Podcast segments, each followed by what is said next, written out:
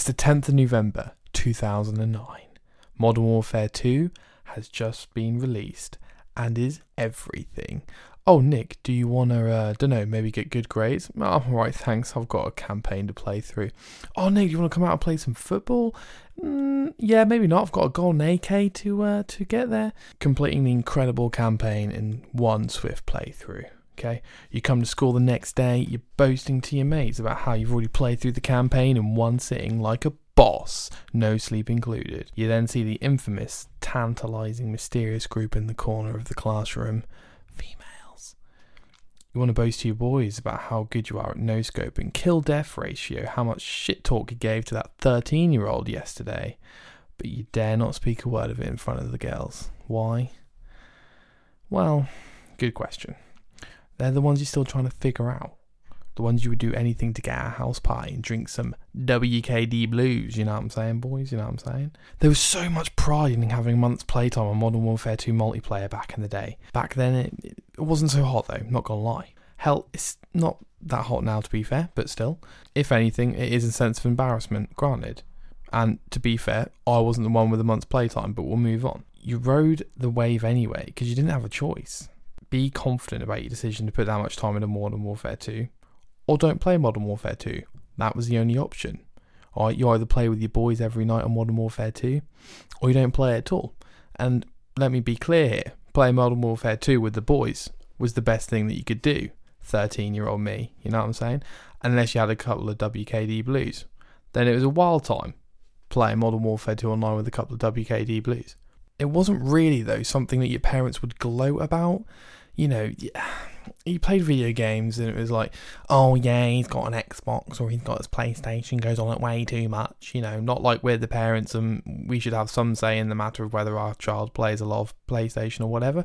But still, it wasn't a very good virtue to partake in a good hobby to do on the side. It was much more of a stigma. Still is a little bit, you know. It was much more of a, oh yeah, he's got his game box, he plays that a lot, you know. It was never like, oh yeah, you know, passionate about his gaming, he's got a hobby and he was really into it, you know, he plays all the new games and reviews them, etc., etc. It was more like, oh yeah, Nick's got an Xbox, doesn't stop playing the bloody thing. Because most people believe, or do believe, or used to believe that video games were a complete and utter waste of time. Fortunately, that isn't the case. Well, to some degree, they were and they are. You know, at the end of the day, did I spend that much time on Modern Warfare 2 online and regret it a little bit? Absolutely not. Could I have done more productive things with my time to make a better future life, shall we say? Absolutely. But what's the point in that? That's not fun at 13, is it?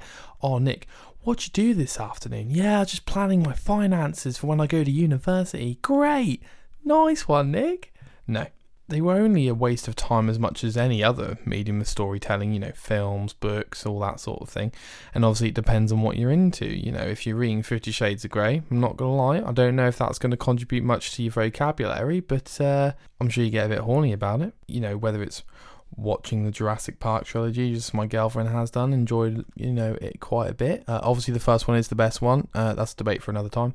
Or your nan reading Fifty Shades of Grey and then telling your mum and dad that it's really good, and then they both read the entire trilogy. But no one's sad about that. The point is, is anyone who plays video games knows that it is the best medium to partake in, without a shadow of a doubt. I mean, when else can you play a bearded man with an eight pack? Wielding an axe that comes to you at every moment if you want it to, and just going through dead Norse things. I mean, it doesn't get much better than that, you know? We are now approaching a new golden age of gaming, ladies and gentlemen, where we can go back and play any game that's already been released with fair ease, especially with programs such as Xbox One backwards compatibility. You know, we've got all of the online stores bringing out old games all the time the PS Store got PS1 classics, PS2 classics, even some PS3 games, PSP games, etc., etc. You know, Nintendo Switch, they've just released their online store, which, even though it sounds pretty bad at the moment, you know, it has free NES games, and I think it's got maybe some SNES games, or they're coming soon, but we are able to play all of these old games with fair ease, hopefully through online platforms and even some physical platforms such as the NES Classic and things like that. And not only have we got this huge back catalogue of incredible games to play anytime we want, can you believe that I played through Knights of the Old Republic on Xbox One through the backwards compatibility program? That is absolutely astounding. We've also got masterpiece games coming out every few months for literally like the past two years now, and it's been an unbelievable time for gamers. Breath of the Wild, haven't played it yet, but I've heard slightly good things about it. You know, and then it just goes on and on and on. Persona 5. I don't think in the next 10, 20 years of video games we'll have the social stigma like we do now or we did before. Okay, I don't. I do think that most who play video games know that there shouldn't be a stigma or that there isn't a stigma. Of course, there is a stigma with things that we overexpose ourselves to all the time. You know, anything you do to a absurd amount can be questioned. You know, for instance, eating. You know what can go the other way. You can eat too much. You maybe you can exercise too much. Everything's in moderation. I would definitely advise that if someone was playing on a games console for more than six hours a day and they work full time. I mean, that's questionable, right? You got you got to live a little. You got to eat some food for God's sake at some point. But you know, in terms of just generally sitting down and playing through the games that you really want to play, you know, getting some time after you've you know finished redecorating your brand new house. I mean, it's a, it's a great feeling to reward yourself with an experience that is unlike any other. In terms of truly nerdy gamers, such as myself and my brother, you know, we're playing the sweet new releases every month. Like we've got Crash Team Racing coming out next month, and we're super excited about that. Especially if the online works and everything's all good. I'm I'm buzzing, buzzing. You know, but we know that we're going to play video games if we're feeling normal a few times a week and without fail. And I think that more people should get into video games because, well, they're going to for starters because it's that good but also to be open about their experience of video games and also to realize that it shouldn't be stigmatized and to be more less embarrassed about it. For example, there is no way you have millions and millions of people all around our society and the globe partaking in an activity of their choice multiple times a week, whether that is filthy casual COD and FIFA players or hardcore gamers like my brother and I. There is no way you're going to be able to have that happen without it becoming part of the norm for society. For example, everyone uses their phones all the time, okay? And I'm not saying it's good or bad, I'm just saying that it's become a norm in society. I'm sure 10 years ago, when, well, more than that now, when the iPod Touch and the iPhone first came out, we were all like, what the hell's this? There's a revolver game and it's fun and it's touchscreen and where are all the buttons? And, you know, it's, it's, it's acceptable now that all of our phones are basically tablets. You know, all, some of them are as big as tablets, and they've got the function of. I mean, for God's sake, we can play Fortnite on a phone, and that's incredible. You know, and these things will become norms because there's just no other choice. You can't have that many people partake in activity, and it's not a norm. Hopefully, it will become acceptable to family members, and you know, maybe it'll become acceptable for them to play the Wii with their family, like we did the other week. We whipped the Wii out and you know, my family and I we played it. My grandma watched, and it was barrels of fun. I mean, we bought I bought Wii Party just for the night, right? I know, I know. I, I rake out at the local CEX, and it's just so fun, you know, just going through the games and just shaking your hand and beating everyone because I'm the absolute boss. But it was really fun, and it was a really good time. And I think that we can all realise a good time when we see one, you know, and it's just such a good experience, especially with other people. And I think once we can all realise that we can all have a little bit of fun with video games, that they're not, you know, well, let's not even dive into that political discussion right now of violence in video games, but they're great. I mean, where else can you play as Arthur Morgan and his gang of miscreants and just be completely divulged into that world and its characters and you know, even with my favorite films of all time, I don't know I've been that invested in the same characters that you've been playing for for 60 plus hours. I mean, it's a unique experience. It's exciting to see the mainstream world turn onto gaming in a big way. You know, for lack of a better term, well, as I've said, there's no option Twitch and streaming is absolutely gigantic.